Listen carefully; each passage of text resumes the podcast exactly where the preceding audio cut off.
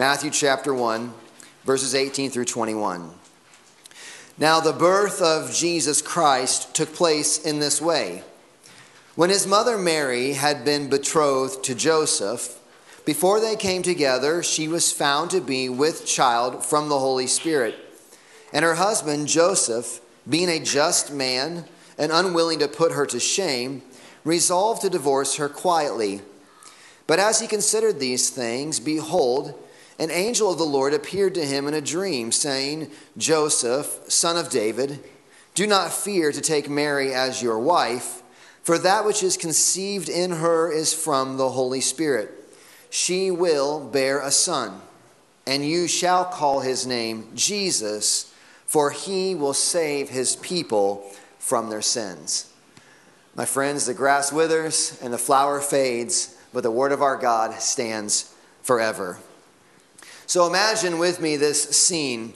You've spent several weeks and, and the morning getting everything ready to go off to your Christmas celebration, right? You've bought the presents, you've got them wrapped, you've found a last minute one you quickly wrap, they're loaded into the car, uh, you're trying to get the kids rounded up and get shoes on and some sort of a decent, you know, hair combed down in some way, get them all in the car, and you've got some side dishes, hopefully scalloped corn and um, some sugar cookies that grossed out half the crowd, uh, and half the crowd's with me on the scalloped corn. But you, you grab the side dishes and you go and load the car up to get headed to this uh, to where you're going to go enjoy your family uh, Christmas celebration. And somehow loading the car up and how to negotiate a hot dish and sliding cookies, you take off and make your way to the house. But as you get closer to where you're going to have the, the, the lunch, the dinner, the party, there are three vehicles that are in your way. They're blocking the road to the house. And those three vehicles are a fire truck, an ambulance, and a pizza delivery truck.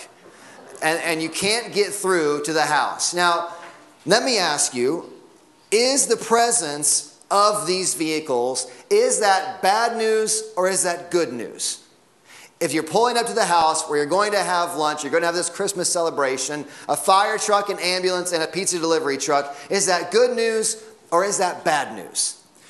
Well, your first reaction probably is, well, isn't it bad news, Darren, right? Because we're going to go have this party, and then here are all these emergency vehicles and, strangely, a pizza delivery truck outside of this house. It's obviously bad news, but I'm going to argue that I think the presence of these three trucks are both bad news and good news. It's bad news and good news when you pull up and this house has these trucks sitting in front of it. See, what happened uh, is in this scenario is that the family who was hosting had had the meal in the oven. They're cooking the main course, and of course, they got caught up with their own wrapping of presents and getting the kids ready and everything. And they're upstairs, and what happens? The, the meal overcooks, and there's a large uh, ball of smoke in the kitchen. When they come down, the smoke alarms are going off. They're lifting up the windows.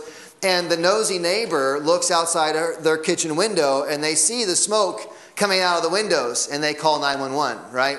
Because obviously there's a fire. And so once that call has been made, there's no, there's no stopping it. The fire truck shows up, the ambulance throws, shows up. But in the meantime, the family inside, they're kind of just laughing about the ridiculousness and they call the pizza place. And they say, This meal is ruined. We're going to get pizza, and at least we'll have something to eat as a main course. It'll be pizza. That'll have to work. So the presence is first bad news because, I mean, you've the, you've lost your, your big home cooked nice meal, the nice ham, the nice turkey, whatever it is with the dressing. This has been ruined. But that's bad news. But the fire truck's presence is also good news because if the house were really on fire, the authorities are there to take care of the fire. And so the presence of the fire, presence of the fire truck is bad news because something's gone wrong, but it's also good news because though something has gone wrong, those who have the ability to fix it are there to fix it.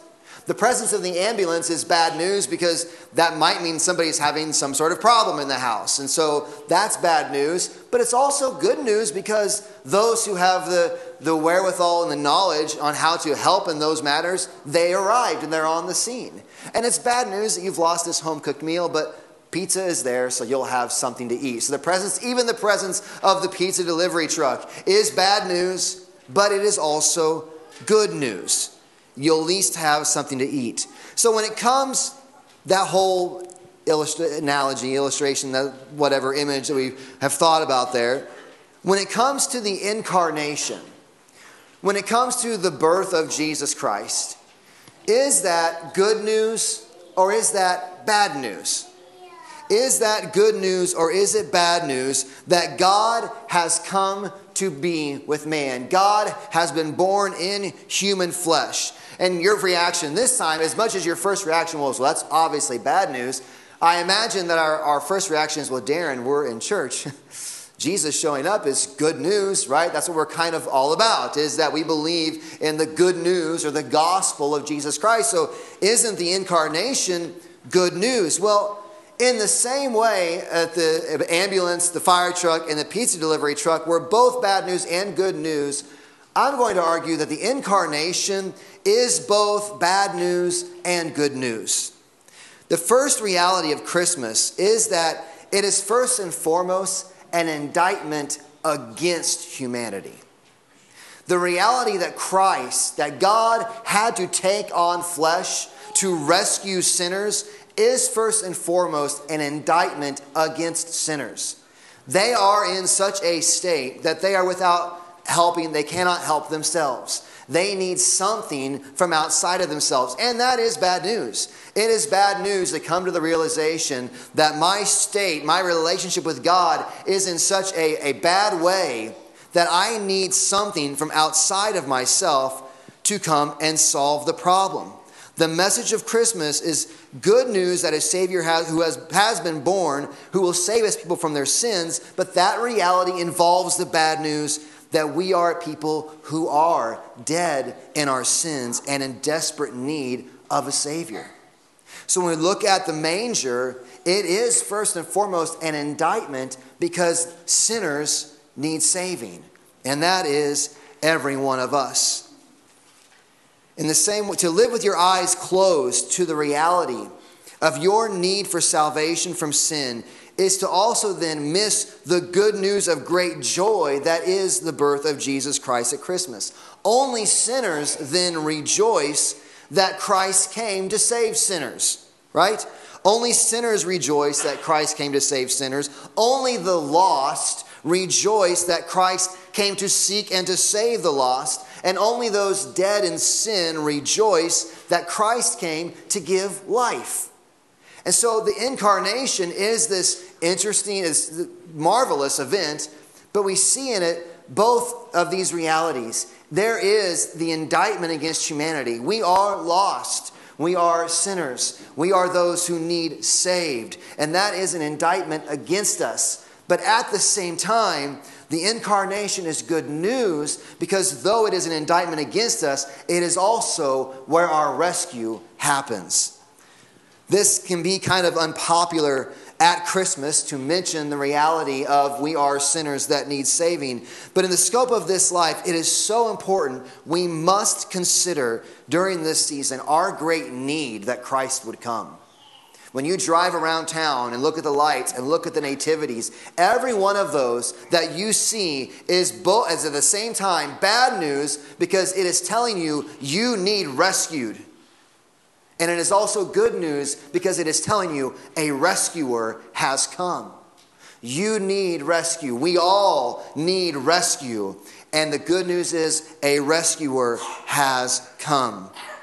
It is a need that comes from this great separation that exists between us and God because of our sin, because of our rebellion, because of our idolatry. And as we remember this and we reflect upon the birth, life, and death of Jesus, two great realities come to mind about God. The first thing is that it shows us and shines light on the holy character of God. God is pure and holy and just. And then this means that there is no there is there is such a thing as goodness and right in the world. And because God is holy and good, he cannot just turn a blind eye to wrong. No one wants wrongs that are committed against them to be overlooked. I mean, I assume you all can agree with that. If someone has wronged you, you don't really want that to be overlooked. But when it comes to the wrongs you have done, we're all more than eager for those to be overlooked. But God is too holy to pretend like nothing has happened or that nothing is happening. Your sin may be hidden from everyone else in your life, but it is not hidden from God. There is nowhere you can go to hide from Him, and every act of disobedience is an act of attempted mutiny upon the throne of God. Every act of, just, of having your will over God's will is an act of saying, God, I do not want you on the throne. Whether you're the creator or not, I belong on the throne. You think you know best. We all think we know all the answers. We think we are quite splendid on our own. And God is too holy to overlook the very actions of rebellion against our good Creator that will destroy us at the final judgment. That is what will happen if we remain clinging to our sin. We are stuck dead in this trespasses and sins. We are unable. We are dead and without life. We need a rescue. Christmas reveals God's holiness that something has to happen. This cannot just be uh, glossed over. Something has to happen. We are in such a desperate state, we need saving from outside of ourselves. But this then is when the good news comes in. Because the, the desperate, the help that we desperately need is what we find in the manger. This help that we desperately need from outside of ourselves, God gives it. God is compassionate. He's too gracious to do nothing. He sends His Son into the world to save sinners from their sin. And the way He accomplishes this is laid out for us in the gospel narratives, right? We heard it in the, in the Christ candle reading. Christ lives the righteous life we should have lived, dies the death that we deserve upon a cross, so that everyone repenting of their sin, turning from it, and trusting in Christ's work on the cross is forgiven of their sin, reconciled to God, made righteous in his sight, never to leave his side, and to know nothing but eternal joy and peace with him forever. He does this so that every one of us gathered in here tonight could admit our incredible need and look to Christ as our Savior to find forgiveness and salvation. We can have forgiveness of our sins as Christ bore them on the cross, and right standing with God as Christ's righteousness is given to us. This is the incredible bad slash good news of Christmas. We desperately need help from outside of ourselves.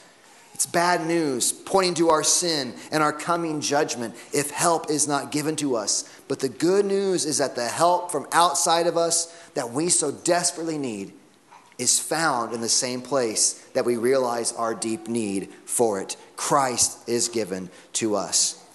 So, what will you see when you look into the manger this Christmas? Some reactions are chalk it up to, you know, well, maybe we should just let's just let's just treat this as a quaint and sentimental story. You know, it's a part, it's one, it's one area of the Christmas narrative. Okay, eh, that's kind of like saying, showing up and sending the fire truck away, sending the ambulance away, sending the pizza delivery guy away, and say, we don't want any, you know, we don't want any bad news here. Just we're going to ignore that, go away. And that may all be well and fine in the scenario that we laid out earlier, but what if the house really is on fire? What if there really is trouble? It's fine to, to turn your eye to the manger unless, unless sin is real. Unless the reality that God has a standard that every one of us has fallen short of is a real standard. If that is the case, and the Bible tells us that it is, then we all ought not look away from this manger, but see the bad news that it is there all the while, never taking our eyes off the reality of the good news that is there as well. My prayer is that we would see both realities in the manger. I pray we'd have humble hearts that know that they need forgiveness, that we are sinners who need saving. And I pray for new hearts of faith that rejoice because those hearts that need saving have a Savior Jesus Christ the righteous who lived and died and rose over death to save those who are his. May he be our hope and our joy this day as we celebrate Christmas and every day that he gives us.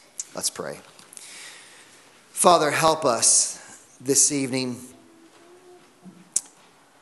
Give us eyes to see, God, that our joy this season would not be in just some nostalgia or sentimentality or just merely family and good times on this earth, but that, Father, we would have eyes to gaze into the manger, to see and admit and confess. I pray that every heart in this place, God, would have broken hearts over our own sinfulness, God, that we would know we are, with, we, we are beyond help for ourselves. We need something from outside of us. And that in looking at the manger, seeing the indictment that it brings against us, God, that we would also see the good news that it is a Savior has come.